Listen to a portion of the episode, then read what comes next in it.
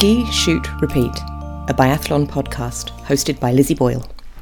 Episode 3 Never Tell Me the Odds. Steve Bradbury was 29 in 2002. He was a short track speed skater, and he'd done pretty well for himself. World Championship relay medals in the early 90s, a growing reputation on the international stage. The Winter Olympics in 1994 gave with one hand and took away with the other. He won a bronze medal in the relay, but he couldn't medal in the individual sprint event for which he was one of the favourites. It must have been a tough time, carrying the weight of expectation into those games and coming home with Australia's first ever winter medal, but it not being quite the one you wanted. And then it happened. In Montreal, later in 1994, he was in a crash on the ice, and another skater's blade sliced into his right thigh. His heart was pumping from the race, so he lost a lot of blood very quickly. All four of his quad muscles were sliced through. It took him 18 months to recover, but he was back on the ice for the 1998 Olympics. No medals this time, but at least he'd made it to the Games. And then, in 2000, it happened again.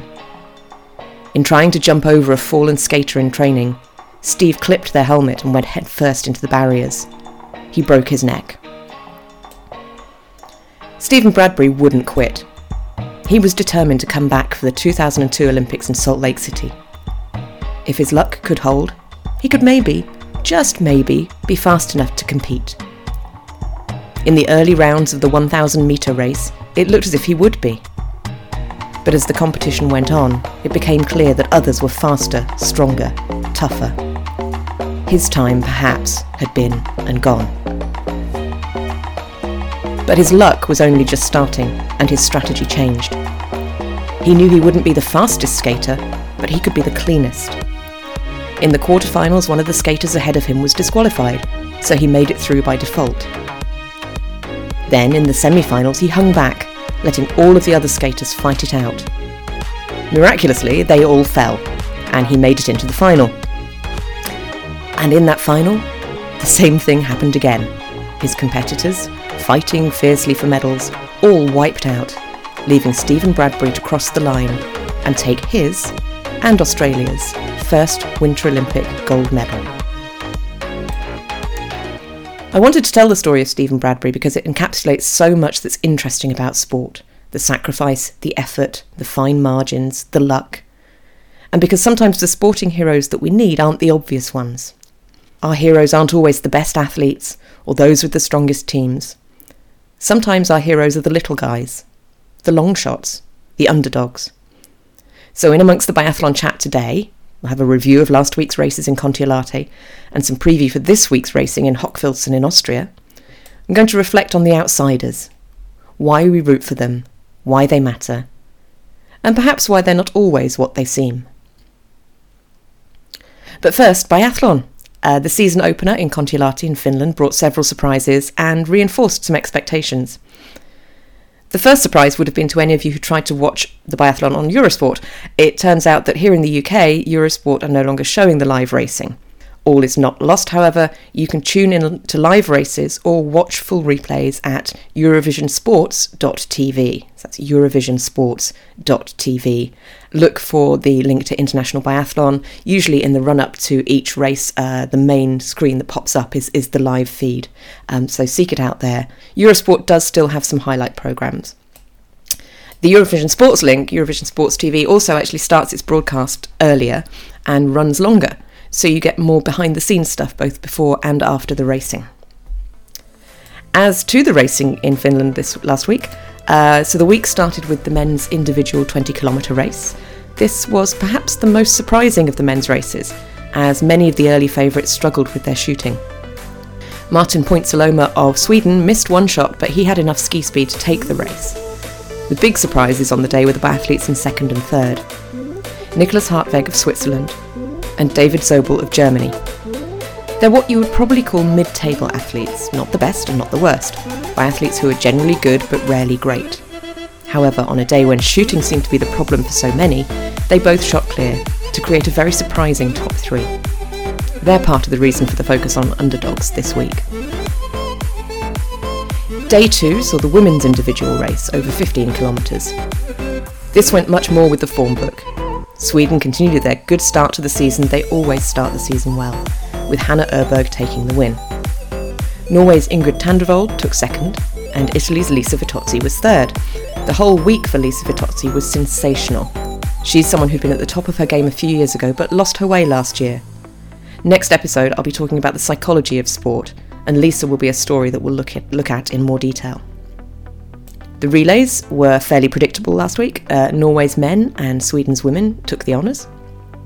Saturday two, saw the two sprint races. This time it was the men's race that was predictable.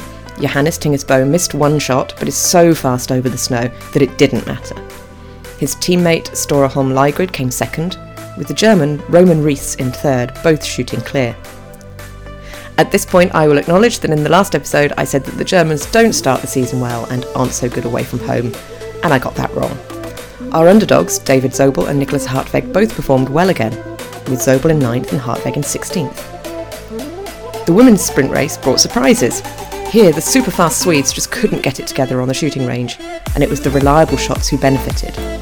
Lisa Theresa Hauser normally excels in longer race formats, but she was able to bring some good raw speed and accurate shooting to take the win, ahead of that woman Lisa Vittozzi again, with Sweden's most reliable biathlete Linn Persson in third. There was also a great result for Canada's Emma Lunder in fourth.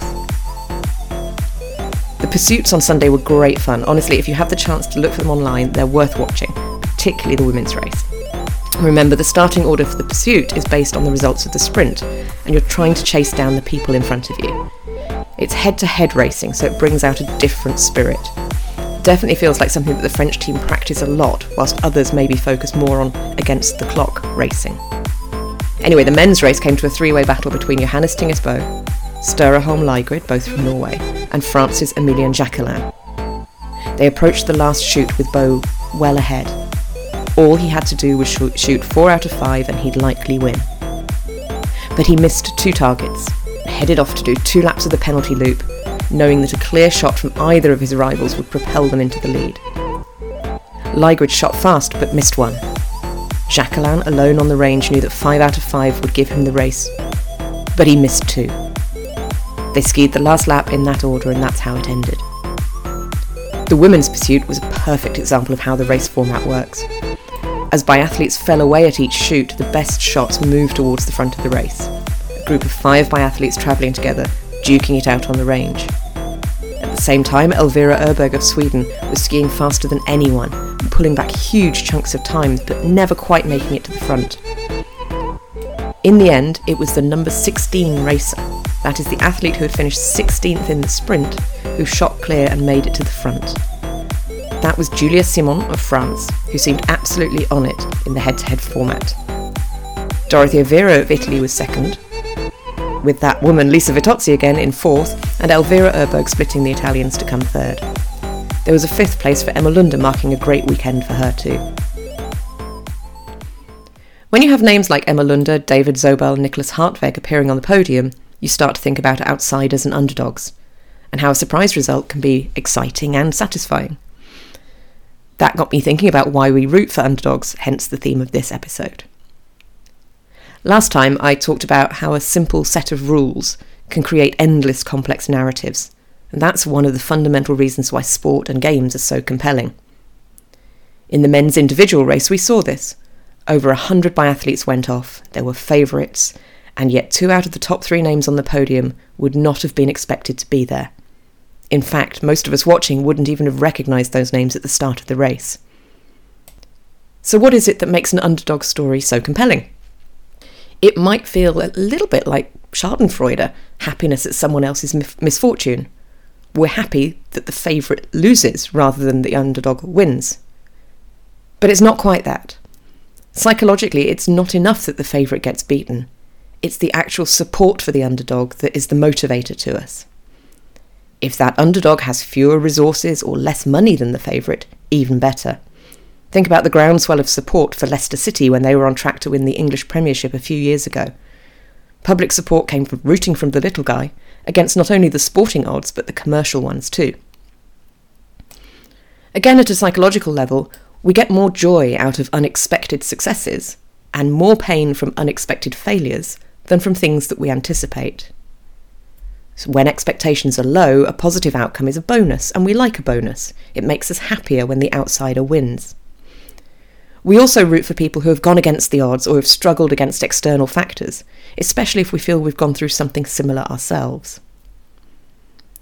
Ultimately, the act of witnessing an underdog story gives us hope. Literature gives us endless examples from Oliver Twist to Eliza Doolittle, from Frodo to Matilda. Brands use this stuff too, often in ways which are surreptitious. Think of the humble beginnings of massive tech companies in garages in California admittedly the garages of quite affluent people. All the origin stories of companies like Jack Daniels. It's all about starting somewhere humble and through your wits or hard work, making a success of things. In many ways, it's also the American dream. Anyone can make it if they have a dream and work hard enough. And here's the downside of underdog stories they don't necessarily change anything for anyone else. We want the little guy to win because it suggests that any one of us can win too. But the little guy's victory doesn't necessarily change the humble circumstances of others. Oliver Twist's finding of family wealth and happiness doesn't mean that orphanages become kinder or that other children don't get caught in criminal gangs. One rags to riches story doesn't stop anyone else from being born into rags. The existence, say, of a black president or a female CEO doesn't change the structural inequalities that prevail in our societies. From a sporting perspective, too, underdogs aren't always what they seem.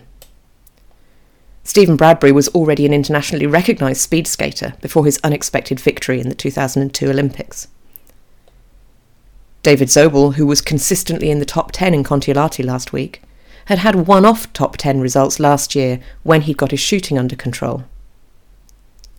In elite sports, the difference between number 1 and number 100 is often a matter of a few percentage points. Perhaps it's just that the underdogs aren't as visible to us as the favourite, our media emphasises the winners, just as I've done, rather than the athletes that come mid pack. One last thing on underdogs. It's a word I've used a lot in this episode, and I was curious as to where it came from. It originally comes from the world of dogfighting and referred to a dog that had lost a fight, the underdog. The winning dog would be called the overdog, or more commonly, the top dog. I'm also conscious that underdog might be a word that doesn't translate, Many languages instead use words for outsider, for example, Außenseiter in German. Afrikaans uses Buitenpaard, which means outside horse, so perhaps not a dogfighting tradition. Bulgarian seems to translate underdog to Preledvan Čovek, which means a persecuted man. And if you look at Croatian, Albanian, and Italian, there isn't an obvious corollary. Their words are humbus, gubutnik, or pedente, which all mean loser. Perhaps there isn't as much belief in underdog stories in those cultures, but maybe that's a story for another day. So back to biathlon. This week sees a more normal schedule of racing. Uh, Kontiolahti was unusual in that racing started on a Tuesday. It's more typical that racing takes place from Thursday to Sunday, so you'll note that the Twitter feed for this podcast certainly will be a little quieter this week. And this week we are heading to Austria and the biathlon circuit at Hochfilzen, the village of Hochfilzen hosted its first, first Biathlon World Cup events in 1978 and has played host to events every year since 1986. Now, if you thought Kontiolahti in Finland was a small place, wait till you see Hochfilzen. It's a village of just over a thousand residents in the Tyrol. However, since 1875, it's also been a training area for the Austrian military, giving us those military connections once again. It's described as the snowiest village in the Tyrol uh, with local cross country trails and connections into the Kitzbühel ski area for those who like to go down hills a little faster. Continuing in our underdog vein, one of the best Hochfilzen biathlon stories came in 2017, when the town hosted the World Championships. Now, for clarity, the World Cup runs through the season, but the World Championships is the big event like an annual Olympics. So, back in 2017, the men's individual race, remember, 20 kilometres, four shoots, was expected to go to one of the big favourites. Martin Fourcade, who was dominant in the sport at that time, headed off but missed two shots and settled for third. Czech skier Andrej Moravec shot clear and was holding the lead, until athlete number 100 came along. Now, as a reminder, uh, numbering in biathlon is, is all about groups. Um, and the favourites for a race tend to all ski together, either in the first group if the conditions are really good, or in the second group if, if the coaches believe the conditions are going to improve. So, athlete number 100 is pretty much someone where there's very, very low expectation of them doing anything. In this race, athlete number 100 was Lowell Bailey, a 35 year old from the United States. Now, in fairness to Bailey, he had had some top 10 finishes, and performed well earlier in those World Championships. But he was coming to the end of his career.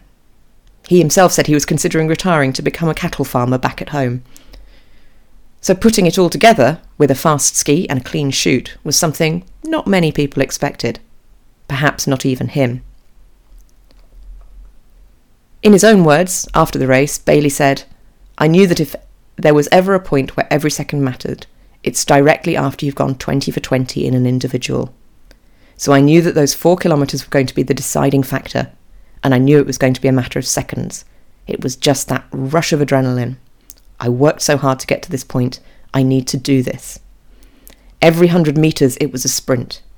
Every 100 metres was go as hard as you can for this 100 metres, and then when you get to the end of that 100 metres, go as fast as you can and just keep doing that. I thought the finish line was never going to come. I was just like, I don't know how much longer I can do this because the finish line is just not showing up. Bailey was a great outsider, but the ingredients were always there. Some weeks he was fast enough, some weeks he was accurate enough. Putting it all together gave him a chance. Other people's failures helped, and that's a huge part of biathlon.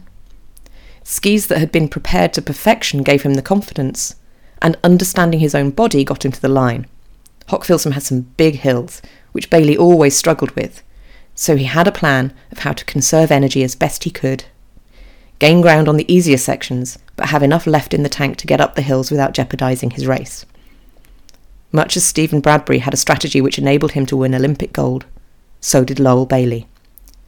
That combination of talent, athletic ability, training, and strategy helped these lift these two to unexpected, but not entirely impossible victories. So, who should we look out for this week?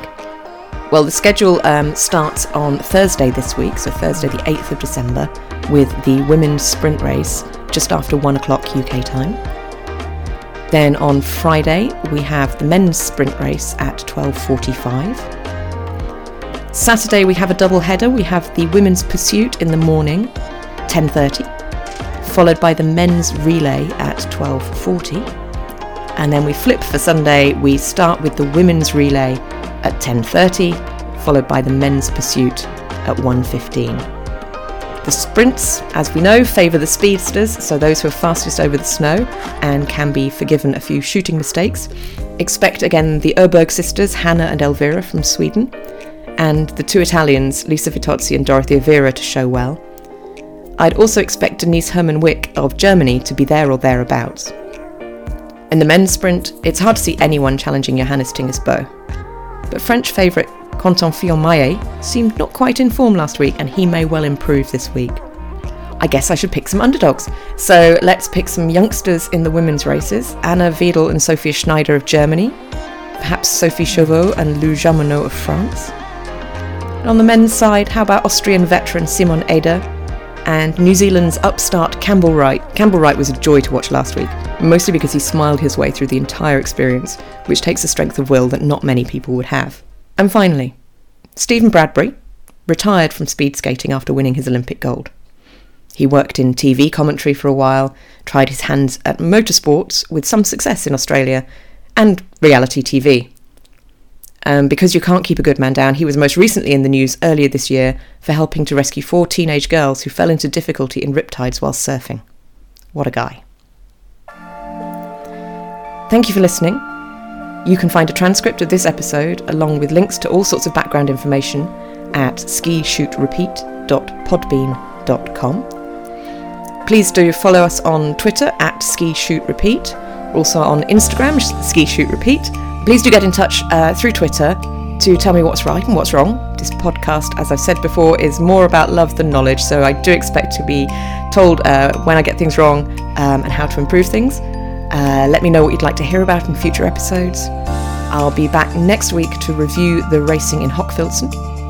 Look forward to the next week of racing and have a discussion and a chat about uh, psychology in sports. Thank you for listening to Ski Shoot Repeat. I've been Lizzie Boyle.